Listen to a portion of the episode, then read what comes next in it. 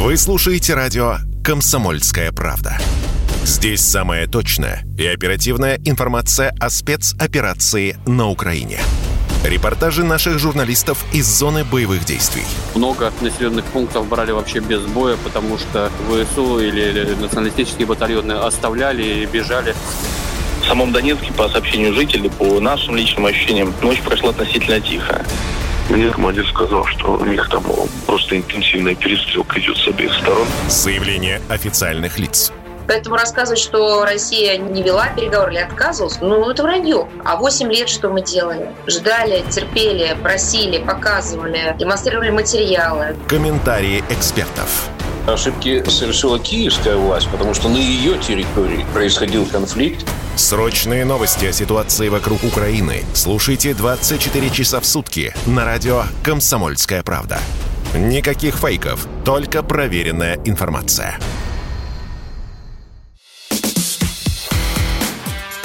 Диалоги на Радио КП.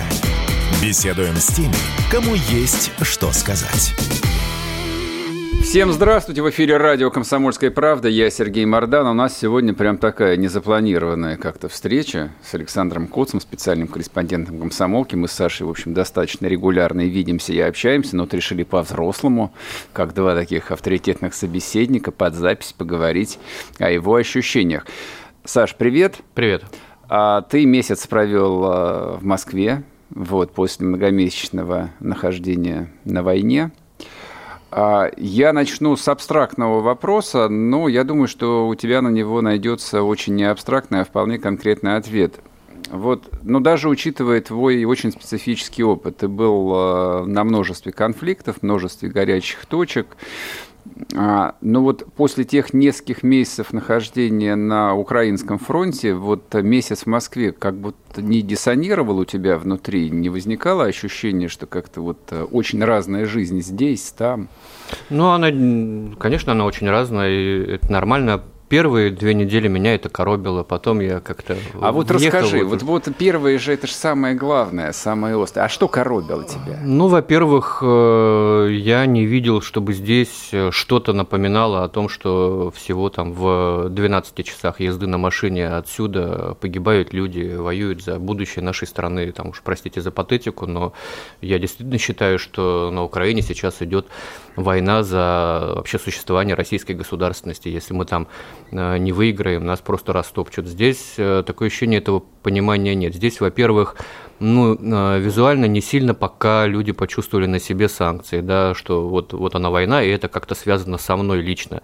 А, там, допустим, в Белгороде, там все все понимают, там э, постоянно что-то прилетает по приграничным районам, там постоянно что-то улетает оттуда в сторону Украины, там постоянно ездят колонны с уставшими мужиками на броне, и люди там их подкармливают, таскают им обеды, таскают им там какие-то э, предметы первой необходимости, не от того, что они босоногие, а просто вот людям хочется помогать, mm-hmm, людям mm-hmm. хочется чувствовать себя причастными э, к этому великому делу. Там все машины в зетках, в вишках, в ошках, э, все на этих тактических знаках, и все как бы с нашей армией давайте мочите козлов, что называется. А, вот. а здесь я приезжаю, и первое, что меня покоробило, это абсолютное отсутствие какого-то визуального сопровождения нашей операции на улицах. Но а, если ты едешь по Белгородской области или по Курской, там все в плакатах, в билбордах, э, с фотографиями, с призывами, с пожеланиями. А вот здесь э, я приехал, это был 31 э, мая, когда я приехал, угу. вот конец весны, начало лета, я не увидел вообще этого. Ну, то есть редко-редко где-то в спальных районах, и то это какая-то инициативная группа или, ну, то есть на чистом энтузиазме. Я тогда еще написал пост, который вызвал такую бурную реакцию в среде патриотов, гуманитарщиков, которые помогают Донбассу, хотя я вообще не о них говорил, я говорил о властях, которые должны поддерживать этот э, патриотический подъем потому что без ну, государственной поддержки это все уходит куда-то на уровень э, между собойчиков, а, а хочется, чтобы все-таки на том, что сейчас происходит на Украине, мы строили какую-то новую идеологию, строили какую-то новую элиту, как это делала Украина 8 лет на своих э, героях-захисниках АТО, потому что мы вот заходим на освобожденные территории, там ребит все от жовто-блакитного, там кругом таблички там с их воинами, кругом памятники защитникам. Украины, Украины mm-hmm. от российской агрессии и так далее, и так далее. Вот здесь тоже нужна вот эта агрессивная пропаганда, которой нет. Есть там э, э телеэфиры, да, э, на которых э, переливают э, из пустого в порожнее все одно и то же. Ну, просто потому что события такие длительные и, и, и эксперты такие. А, благо там все это разбавляют э, репортажами с фронтов, но э, тем не менее, вот за исключением теле, теле или радиоэфиров, вот этой визуальной, а, визуального сопровождения спецоперации ее не было. Меня это очень задело. А, более того, там очень мало машин с зетками, вот с этими, да, и когда я начал выяснять, что же происходит, мне э, огромное количество людей начали писать в телегу, что мы боимся, мы хотим Z на, нанести на машину, но мы боимся, что нам машину или сожгут, или э, там поцарапают, или еще что-то. То есть мы боимся вот какой-то своей пятой колонны, которая э, запретит нам гордиться э, там поступками наших героев. А, мы стесняемся это показать. Ну, мы тогда идем до того, что мы будем, что бойцы вернутся, они будут стесняться того, что у них там медаль за отвагу или орден мужества, который он заработал там. Но это вот к этому все приведет. Вот. Постепенно это начало меняться. Я не знаю, это прочитали меня в Телеграме, там была бурная дискуссия на, на несколько дней с мнениями а, подписчиков обычных а, москвичей.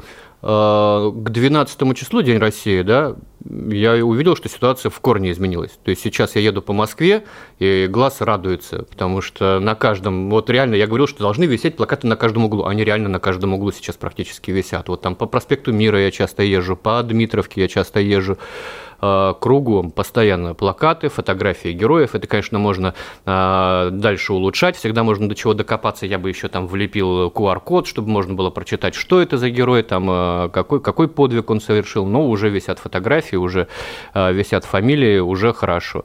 Вот. Ну и постепенно, что там говорить, у меня нет проблемы перестраивания. То есть я человек высоко адаптивный, у меня нет проблемы перестроиться там, с, мир... с военной жизни на мирную. С мирной на военную тяжелее, на самом деле, mm-hmm. а с военной на мирную, что-то втянулся, сходил с друзьями в сауну, пиво попил, а, на машине с семьей в Питер прокатился, опять же, не увидев ни одного плаката по дороге по платной трассе. А, вот. Но в Питере там в метро зетки висят, все хорошо. Но вот, э, знаешь, нет ощущения, что люди понимают, что происходит на Украине, что там идет тяжелейшая битва за наше существование. А, на Украине это, безусловно, понимают. То есть там а, очереди за бензином, там перебои с поставками хлеба. То есть люди на себе это чувствуют, как это на них отражается. В Западной Украине в меньшей степени, а в Киеве в полный рост, хотя и там тоже оттуда кадры поступают, когда приезжают э, уставшие с фронта захисники, а там мирная жизнь, ничего себе. То есть, ну, даже в Киеве она есть, это, это нормально, не должны все жить там, знаешь, все время в бомбоубежище, все время в касках, вот. Но мне вот этого э, какого-то участия, наверное, не хватило. Наверное, вот мне пишут с Э, с периферии, э, у них как-то все подушевнее с этим, да. Но Москва, он жесткий город, э, большой мегаполис, Питер тоже. Тут, наверное, тут, наверное как-то с, с этим посложнее, да, и с патриотизмом в принципе в Москве. Сколько за Навального 30 голосовало процентов, когда он в мэры? 25, 25 22, да. уж не помню. Тут, Нет, ну, тут у нас это уж публика соответствующая, но все равно мы в большинстве, и тем не менее вот чего-то стесняемся. А тебе не кажется, что это как бы не вопрос там стеснения, это вопрос очень осмысленной э, государственной политики? Вот. Но не зря же война называется специальная военная операция. Это подчеркивается раз за разом. Не, я сам в эфире почти каждый день объясняю, что вот полномасштабная война, которую могла бы вести российская армия, выглядела бы совершенно по-другому. Да, ну, с а формальной как, а как бы она по-другому выглядела? Мне кажется, вот э, она, она выглядит вот ровно ты, так, вот, как вот она ты, идет. Вот ты прямо сейчас мои пропагандистские усилия просто вот подрываешь. Не, ну, ядерные тактические удары. Нет, я не это как бы, ну, это вот э, известная же дискуссия, которую там Владлен Татарский ведет тоже не первый месяц о том, что нужна всеобщая мобилизация, и там невозможно наступать, имея, не там, имея. Врага, да, не имея численного превосходства. Я про это говорю, я про то, что 200-тысячная группировка, которая ведет войну на протяженности фронта 2500 километров, ну, это, мягко говоря, ну, недостаточно, для этого не нужно Академию Генштаба заканчивать. Я, собственно, вот э, это имел в виду. А, соответственно, ситуация в тылу в этом формате, ну, желательно, чтобы тоже народ там не отвлекался, не напрягался. Но власть же вообще не любит, когда народ слишком вовлекается в вопросы, которые не их ума дело ну, а народ же все равно вовлекается. А, то да, есть, да. Несмотря на... Ну, мы же живем в век информационных технологий, когда у нас письмо с континента на континент доходит за секунду. И у всех бойцов, там, несмотря на все усилия там, и контрразведки, и особистов, э, у всех бойцов айфоны, не айфоны, там, смартфоны, э, с помощью которого они с большой землей переписывают. Вся информация с передовой о состоянии этих бойцов, об их экипировке, она все равно доходит и до родных, и, и до простых людей, которые хотят помогать. Вот я в Москве поддерживаю группу помощи, там уже не один раз они по моим заказам снабжали людей людей, а, в которую входит две с половиной тысячи человек. Ну, это, это не это, только москвичи. Это, это, это группа в чате. Да, это чат, который создали там э, неравнодушные три девчонки, и это все выросло до двух с половиной тысяч человек со всего, со всего СНГ, э, плюс из-за границы. Очень большая проблема из-за границы нам сейчас передавать деньги, но как-то они там это все э, научились делать. То есть там э, профессиональные менеджеры ну, так скажем, высшего звена, ну, в своем бизнесе состоявшиеся, mm-hmm. они на себя вот это взяли, и они это тянут. И таких групп полно, в том, и не только в Москве, и в Питере полно. А, то есть люди все равно участвуют. И вот этот порыв-то патриотический надо бы, ну, по-хорошему там возглавить и в какое-то русло его привести. А у нас это все вот некие разрозненные а, очаги Э, любви к родине, и, э, и вокруг них, естественно, э, появляются всякие прохиндеи, мошенники и так далее, и так далее. Вот. Вместо того, чтобы это как-то централизовать, все это, ну, у нас появился там один инструмент помощи подразделениям ЛДНР, это Общероссийский народный фронт, и ну, да, можно было видели, бы, да, можно было бы сказать, марафон. что это очередная там бюрократическая конторка, но... Прерву тебя на одну секунду, уйдем на новости, продолжим. Радио «Комсомольская правда». Мы быстрее телеграм-каналов.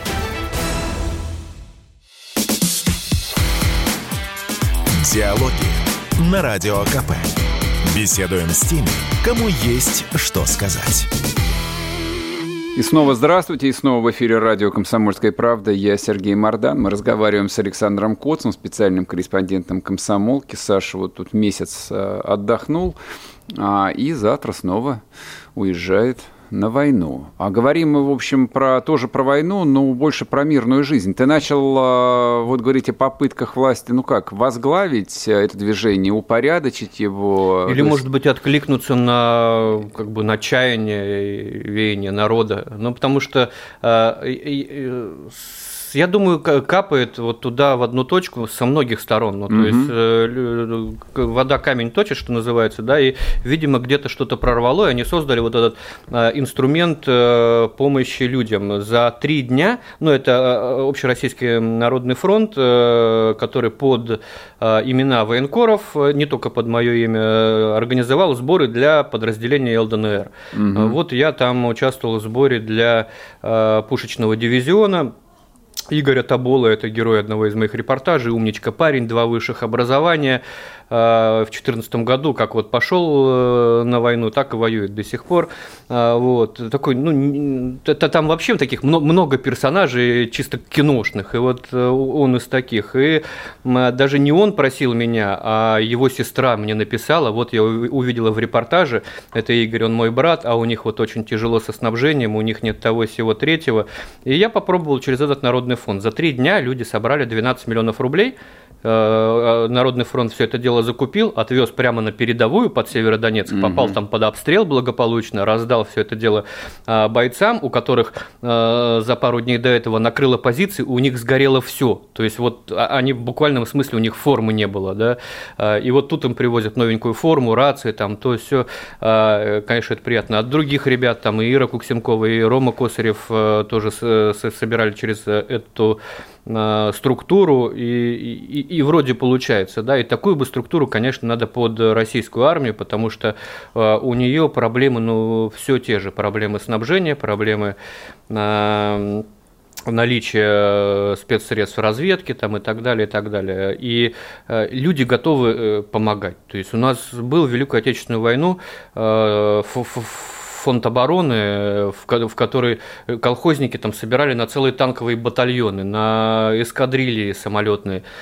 Почему мы стесняемся собирать э, на российский? Это же не от того, что они как бы голые боссы, это от того, что у нас очень сердобольный народ, который очень хочет помогать. И я вспоминаю Чечню, а, когда мы под э, Новый год, «Комсомольская правда» каждый год устраивала акцию «Посылка на войну», я лично возил там в самые отдаленные гарнизоны. И э, это потрясающий отзыв, то есть там бабушки несли какие-то свои связанные носочки, перчаточки, бизнесмены везли разгрузки, GPS, Советские, там тогда это было очень круто. Угу. Вот, и мы все это везли в какой-нибудь там поселок Ригита на Жаюртовского района к десантникам 247-го полка. Кстати, вот э, тоже ирония, э, был подшефный полк 247-й Ставропольский в комсомолке, и буквально там позавчера на меня вышли ребята из современного 247-го полка, они сражаются на Херсонском направлении, реально сражаются, они присылают такие там видео, конечно, э, просят не публиковать, но тем не менее, это вот фронт, который меньше всего информационно освещает, освещается, но там тоже зарубы, дай бог. И вот тоже, ребята, не хватает тепловизоров, не хватает э, квадриков. Вот я им вчера передал от того, что вот люди собирали под мое mm-hmm. имя, тоже там через вот эту группу помощи, я им туда передал. Вот, то есть э, народ хочет лезть туда, куда его не просят. Народ хочет помогать. Народ хочет на, лезть туда, куда его не на, просят. Нашим да. бойцам. Это вот главное, очень что... отзывчивый, отзывчивый народ, ага. и его надо в этом начинании поддерживать, и ни в коем случае не строить препоны, как это иногда делает российская таможенная служба. Ну, давай тогда поговорим про российскую таможенную службу. Ну, вроде, вроде стало проблем меньше с, с, с этой службой, но а, когда везут э, крупные гуманитарщики, у которых ага. есть соответствующая, там, а, соответствующая информационная поддержка и военкоров, и крупных э, телеграммеров, и а, чем черт не шутят, даже некий административный ресурс, с ними все в порядке. Когда едет через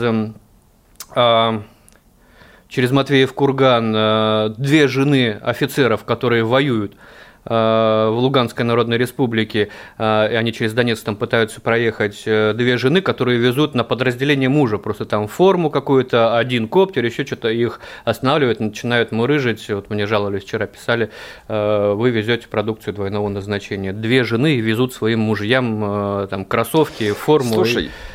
А вот а ты как можешь объяснить э, вот этих вот таможенников, э, вот что у них в головах, этих ментов, там история, тоже ростовские гаишники, которые прессовали волонтера, который вез э, тепловизор что у людей э, вот в жизни, о чем они думают?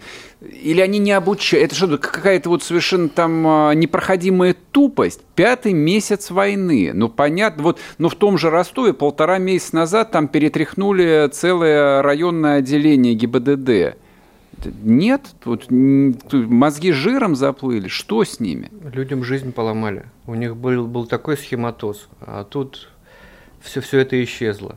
Э, у меня был случай, э, он был не, не, не во время этой спецоперации, а раньше, году, наверное, там в 16 когда я переходил границу, и, и э, таможенник очень дотошно копался там в моем багажнике. И, ну, я ему говорю, ну ты же знаешь, кто я, ты знаешь, куда я еду? Я говорю, да, знаю.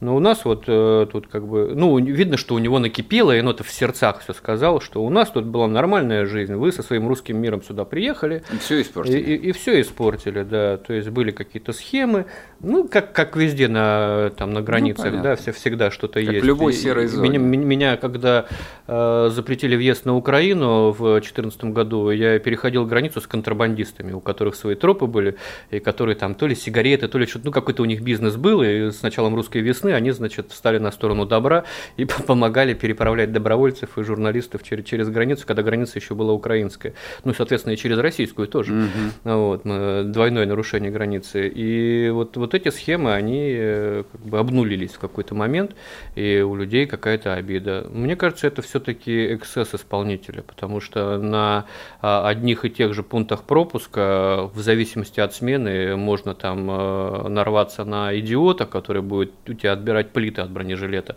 а можно э, там попасть на мужика, который там похлопает тебя по плечу, обнимет, давай аккуратнее, брат и, и ты поедешь дальше без каких-либо лишних там этих самых досмотров и так далее, и так далее. Все зависит от человека. Но как бы все а, зависит и от начальника э, этого человека. Если даже плохому человеку сказать не трогай, не докапывайся да, до, иначе до конец, да. иначе ты пойдешь да, мести дворы.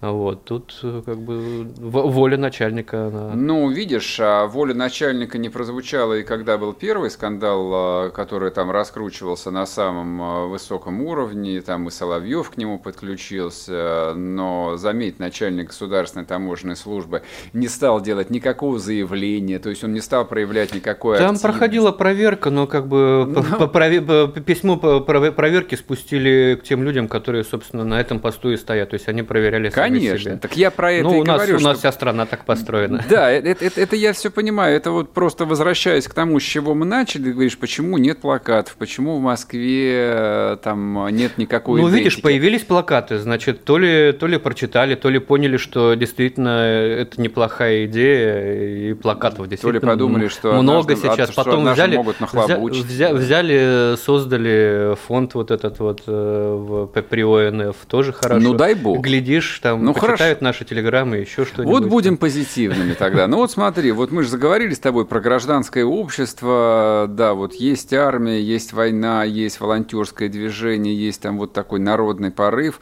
Ты же видел э, сюжет, по-моему, субботний с движением движением Стопхам, которые неудачно нарвались на спецназ э, МВД, на Гром. Угу. Вот. Э, что думаешь по поводу вот а этой странной знаешь... формы гражданского общества, которая дожила до нашего 22 года? Э, у меня всегда была какая-то, ты знаешь, антипатия к Стопхаму. И я вчера, вот я не буду скрывать, я испытал даже некое злорадство. Я не был жертвой стопхама, стараюсь ездить по правилам, ну и бывает нарушаю, естественно, как, как все автомобилисты. Вот. Но мне методы стопхама кажутся чрезмерными какими-то. Они сами по своей форме хамские. А вот, поэтому, поэтому я вчера... Э, Карма настигла. Ни, ни, никакого пиетета перед тем, что бедного там э, кто, у тебя в эфире, по-моему, уже сравнивали с Флойдом, да? Да, ну я, я сегодня повторил а, этот образ. Вот, ну, не знаю, мне, мне кажется, что когда Эм, когда монополию на насилие, а Стопхам это насилие в том Конечно. числе берет на себя гражданское общество, забирая эту монополию у государства, это неправильно. Монополия должна быть только на насилие только у государства. И э, очень странно, что государство до сих пор не обратило соответствующее внимание на, э, на эту организацию. А вот вопрос, который меня тоже давно мучает, и ты как человек изнутри системы, наверное, сможешь э, либо ответить, либо намекнуть. А, ну вот мы видим, что военкоры, журналисты, которые работают в частях э, ДНР и ЛНР, э, ну, в общем, ну, почти не ограничены. То есть э, много видео, там они о многих вещах говорят достаточно свободно, много видосов. А ты работал в частях Минобороны, в частях Вооруженных сил России. Ну и, собственно, по твоим и ну, по твоим, прежде всего, видеоматериалам видно, что вот работает военная цензура. То есть там 10 офицеров, а, наверное, старших офицеров отсматривают этот ролик Нет. с выездом. Сейчас мы уйдем на перерыв. Радио «Комсомольская правда». Никаких фейков, только правда. Диалоги на Радио КП. Беседуем с теми, кому есть что сказать. И снова здравствуйте, и снова в эфире радио «Комсомольская правда». Я Сергей Мордан и специальный корреспондент комсомолки Александр Коц. Мы говорим о том, что происходит на войне, что происходит вокруг войны и что происходит в том обществе, которое условно может считаться мирным. А, я не успел а, договорить свой вопрос в предыдущей части. Начну с самого начала. Вот как устроено информационное сопровождение? Почему такая большая разница, ну, скажем так, в эмоциональности журналистских материалов а, корреспондентов, журналистов, которые работают в частях ЛДНР, которые работают с частями вооруженных сил Российской Федерации? Ты при Минобороне с самого начала был. И сразу второй вопрос. А но ты упомянул бои э, в районе Херсона. А почему там никого нету? Загадка. Может быть, я когда-нибудь доеду. То есть нет каких-то препятствий для того, чтобы туда поехать. Но ну, у нас работают в Запорожской области э, и в Херсонской области журналисты. Я не знаю, почему нет репортажей. А, то есть там есть люди? Не, люди есть, конечно. Там работают и Антон Степаненко, и э, бывший сотрудник э, пресс-службы армии ДНР э, Миша, господи, вылетела фамилия из головы. Нет, там много журналистов. Миша Алаидин, которого э, корреспондент, э, шеф э, бюро в Ливане и Сирии. Он mm-hmm. работает сейчас в Херсонской области РИА Новости, потому что профессионал высочайшего класса. Но я не вижу оттуда репортажа как бы с передовой. Я не знаю почему. А, то есть, если я, я захочу туда поехать, я поеду туда. Просто а вот сейчас объясни, пожалуйста, другие. А вот, вот как происходит передача материалов? Ну вот ты находился в районе Киева с самого начала. Там, в общем, ну, наверное, ситуация была да, да, такая довольно специфическая. Я, может быть, сейчас разобью какие-то стереотипы, но так, чтобы я был под жестким колпаком э, военной цензуры, вот правда этого нет. То есть тебе и в, вот в штабе говоришь... смартфон вечером не выдавали? Для нет, того, и вот ты отправить. говоришь э, при Минобороне, ну, то есть создается впечатление, что это некий такой институт, э, как вот в Соединенных Штатах есть э, embedded journalist, да, угу. прикрепленный журналист, когда какому-то боевому подразделению угу. пристегивают репортера, и он вместе с ним ездит, куда он туда, куда они, туда он. У нас, к сожалению, или к счастью, не знаю, такого института нет, поэтому мы сами, куда приткнешься, туда приткнешься. И там по каким-то старым знакомствам, еще сирийским, хотя я там встречал еще с 2008 войны э, знакомых, но уже не в составе э, вооруженных сил э, России, а в составе частных военных формирований.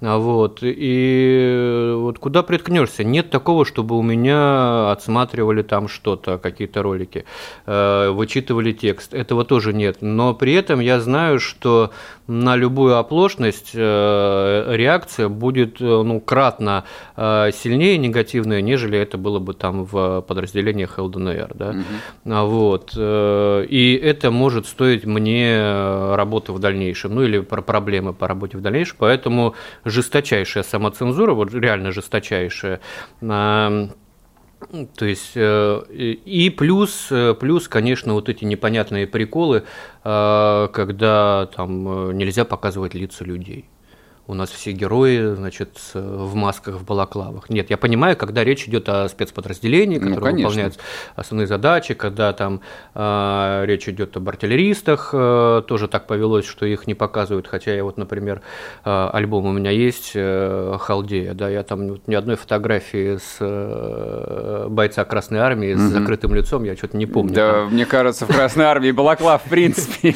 не было. И вот эти вопросы мы тоже поднимаем поднимали там на разных рангах, и нам сказали, никакого запрета нет. А приезжаешь на место, вот опять этот запрет, и мы показываем людей а, в большинстве случаев э, с закрытыми лицами. А вот. Э, вопрос, вот ты говоришь, э, там, живости, да, в репортаже, ну, это тоже все зависит от человека. У меня были вполне живые герои, в том числе, ну, не погибшие, там, я помню, Были, Дами, да. Дамира танкиста, да. ну, сумасшедший человек. Были ребята, которые танк с пистолетом отжали, угу. это спецназ, как угу. раз понятно, почему они были с закрытыми лицами, и, и разговаривать умеют, и похохметь умеют. То есть это вопрос все-таки, мне кажется, э, профессионализма репортерского, найти, найти героя, раскрыть героя. Не всегда получается, у меня тоже не всегда получается, не всегда получается найти, не всегда получается раскрыть. А все-таки, ну, ну, война это такая специфическая псих, психологическая, наверное, атмосфера, когда важно, чтобы человек почувствовал, что ты свой. Э, ага. Ну, ты гражданский вроде как, но а, тем не менее. Ну, на, на самом деле я не скажу, что работать э, с российским Минобороны намного сложнее, чем с ЛДНРовским. А, просто и самоцензуры больше, и ну, в силу того, что военная машина, она такая система костная а, и зарегламентированная. Вот люди вот в этих регламентах сами, когда начинают общаться с журналистом, сами в нем копаются. Mm-hmm. Типа, а, а, что, а будет ли мне что-то за это? А вдруг я скажу что-то не то? А хорошо ли я скажу? А хорошо ли я выгляжу, выгляжу перед камерой? А застегнута ли у меня там верхняя пуговичка, чтобы мне потом не влетело? А нет ли на мне неуставного шеврона? А армия ЛДНР, ну, по большому счету, что там греха таить? Ну, это ополчение. Вот. Они, конечно, конечно, структурированы, они, конечно, натренированы, они э, отдельные подразделения, вот правду говорю, воюют лучше, чем некоторые подразделения российской армии. А, вот, э, ну, потому что просто у них опыта боевого больше.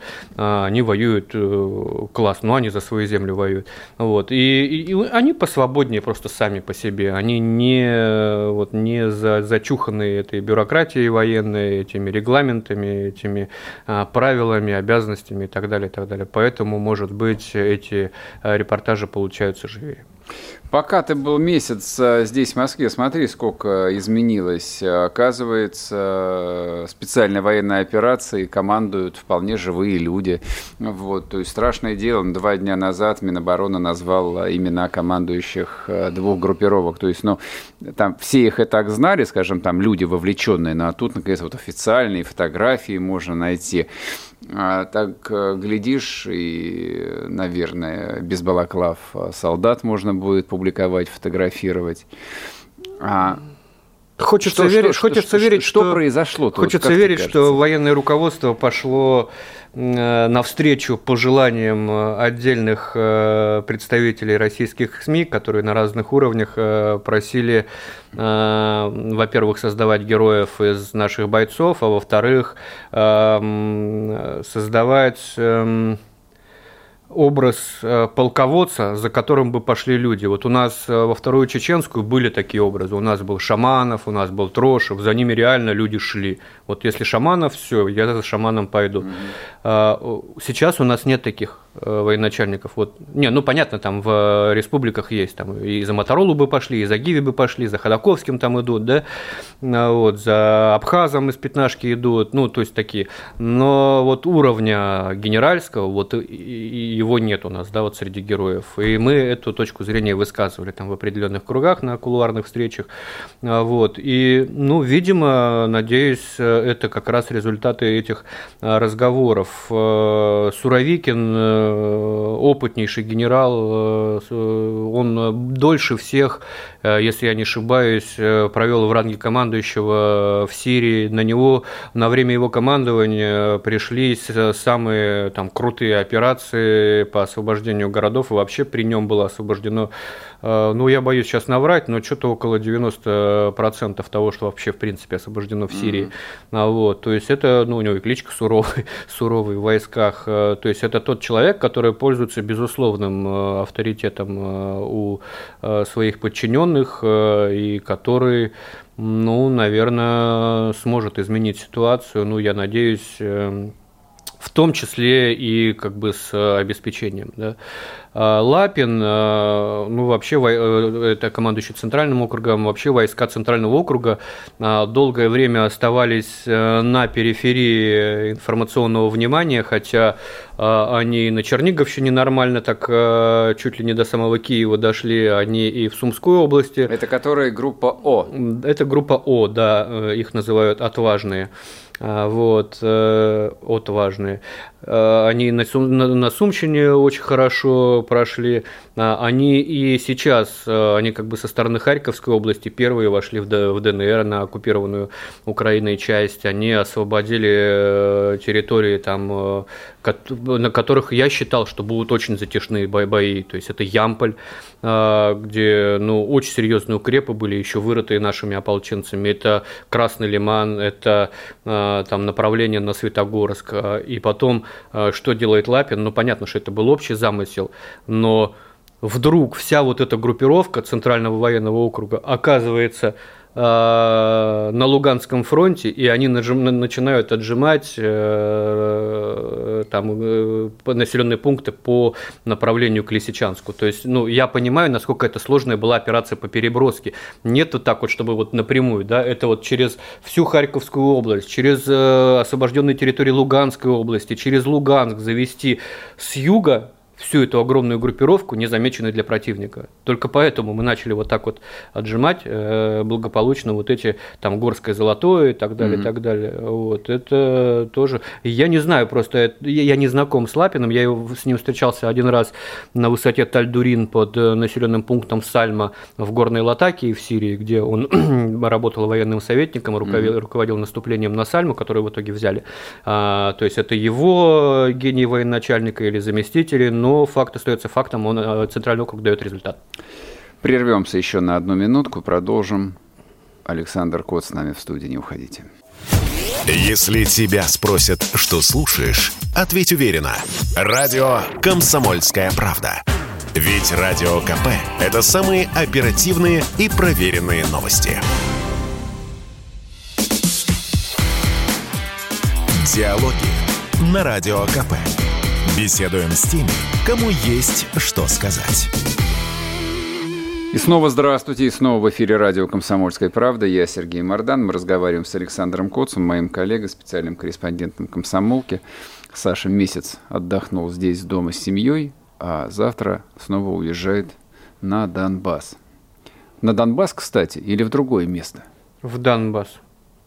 Я предпочитаю говорить. Да я тоже, нет, меня тут поправляли просто. Я, я упорно там все 8 ну, лет говорил по, по в Донбасс. Там, да, да, я, потом, я да. в Донбасс, э, пока, пока Славянск не возьмут, я не успокоюсь. Я Хорошо, я понял. Значит, ты едешь в Донбасс.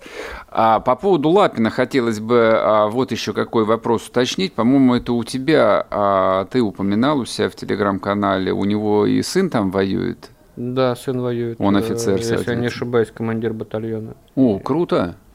Да. Но То есть это, это значит в ранге майор-подполковник уже? Ну вот я не буду врать, не очень осведомлен по этому поводу, но да, если мы возьмем там чеченскую компанию, у нас очень много Э, сыновей генералов, в том числе командующих, угу. воевало в Чечне, погибало в Чечне. Характерная вещь. В Чечне воевали еще фактически бывшие советские генералы, и тогда, в общем, было принято, и сыновья шли в военное училище, и военную карьеру делали, и понятно, как они в Чечне оказывались. А вот то, что в 22 году э, сын командующего округом воюет, это, в общем, скорее сейчас исключение, нежели правило.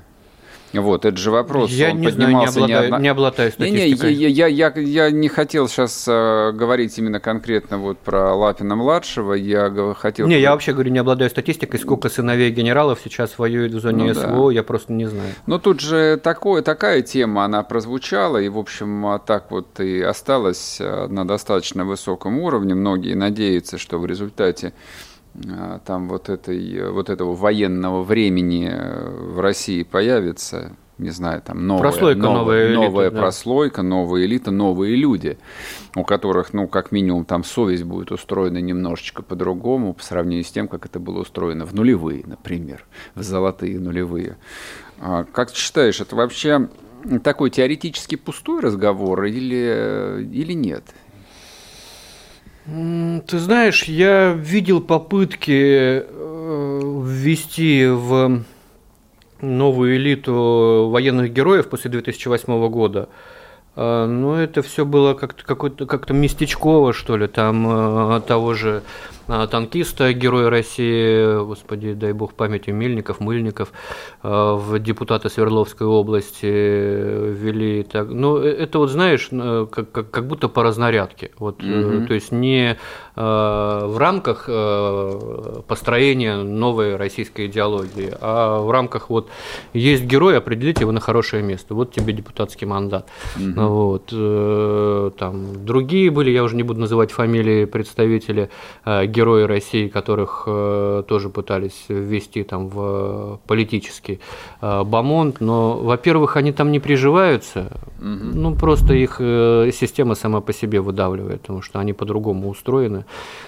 вот, им как бы, э, я там просто разговаривал с одним героем России, он говорит, слушай, ну мне тошно там находиться, я не могу ни на что повлиять, угу. а, а бороться против системы, ну представь, это вот я буду кормить, значит, нашу пятую колонну, герой России борется против системы. Угу. Вот, поэтому люди просто уходят в бизнес, а, создавая успешный бизнес при этом, без каких-то административных там рычагов. Вот. Хочется верить, что государство, это же история, это долгая у нас э, с этой специальной военной операцией. Э, ну, мне хочется верить, что она не закончится на границах э, Донбасса.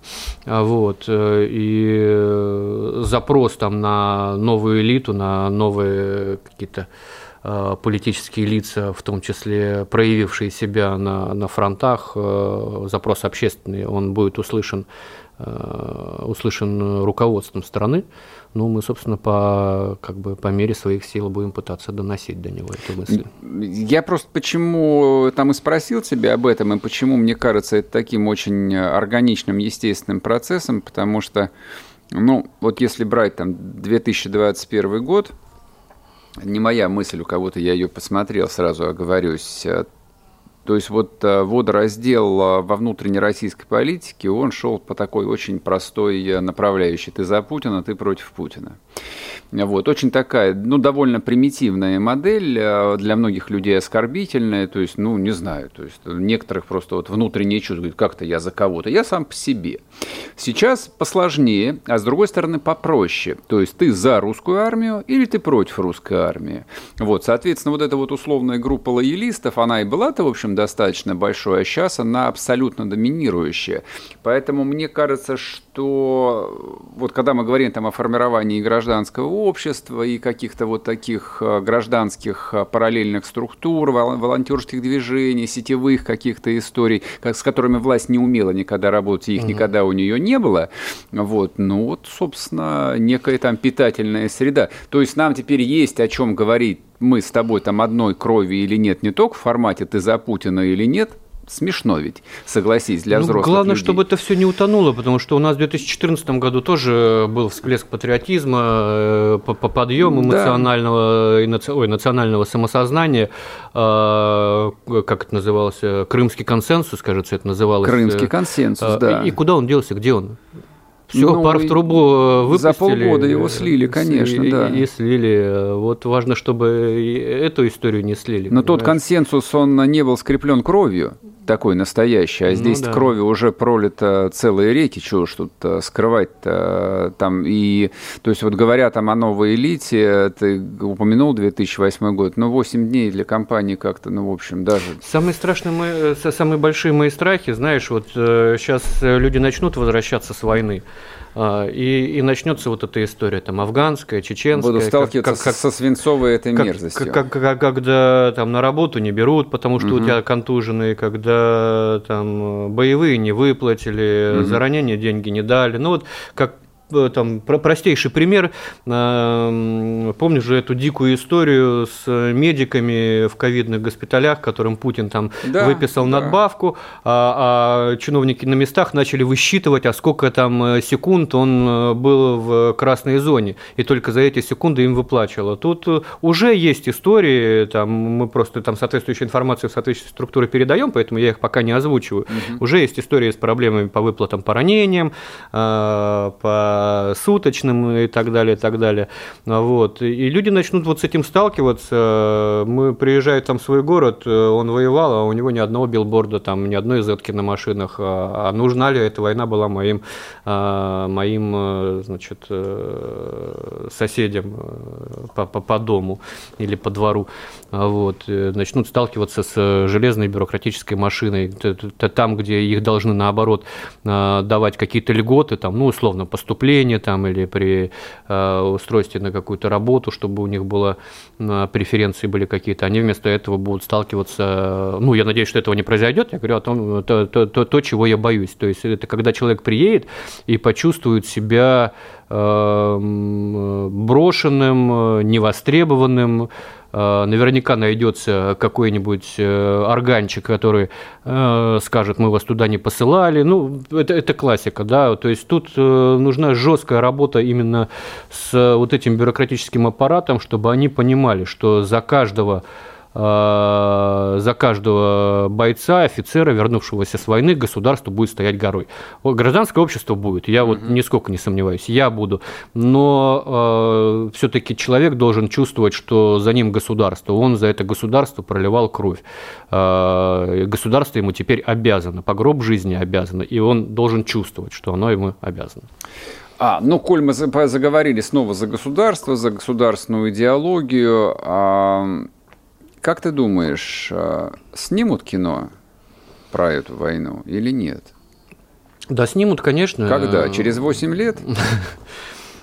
Санцепек через 8 лет, снятый на деньги с миру по нитке? К тебе обращались какие-нибудь э, продюсеры, люди из фонда кино с вопросом, Александр, вы не могли бы рассказать нам пару идей, а может быть даже синопсис какой-нибудь э, для нас написать? Нет, ко мне обращались с просьбой содействия в э, съемках документального фильма по художественному, нет. Ну, это что же все как бы зависит от государства. Мы можем сейчас э, объявить в Телеграме конкурс на э, лучший сценарий, э, затем собрать деньги на съемки этого фильма, затем на свои же деньги устроить презентацию в каком-нибудь подпольном киноклубе. Угу. Вот. Но это, это же все вот в рамках того разговора о, о, о построении новой идеологии. У нас пока речи о ней не идет. То есть у нас может э, речь идти о распиле э, бабла, на, выделенного на съемке того или иного фильма. Э, и дай бог, если будет хороший режиссер, который хоть что-то сносное снимет. Или хотя бы не очень плохой. Ну да. Ну, я не знаю. Но на, на самом деле не думаю, что это первостепенная задача сейчас снимать кино, хотя Великую Отечественную Товарищ войну... Сталин так не думал, да. да снимали в 41 Снимали только, только в путь да, киноленты. Может быть. Э, ну, надеюсь, что будет кино. Последний вопрос. А книгу напишешь об этой компании? Пять секунд. Не знаю, пока не планировал. Понял. Александр Коз был с нами. Слушайте радио «Комсомольская правда». Оставайтесь всем пока. Диалоги на Радио КП. Беседуем с теми, кому есть что сказать.